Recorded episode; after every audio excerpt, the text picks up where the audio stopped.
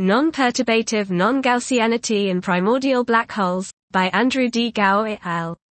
We present a non-perturbative method for calculating the abundance of primordial black holes given an arbitrary one-point probability distribution function for the primordial curvature perturbation, p, zeta. A non-perturbative method is essential when considering non-Gaussianities that cannot be treated using a conventional perturbative expansion. To determine the full statistics of the density field, we relate zeta to a Gaussian field by equating the cumulative distribution functions.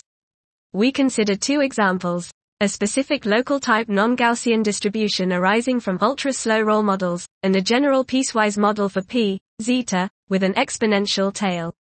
We demonstrate that the enhancement of primordial black hole formation is due to the intermediate regime, rather than the far tail.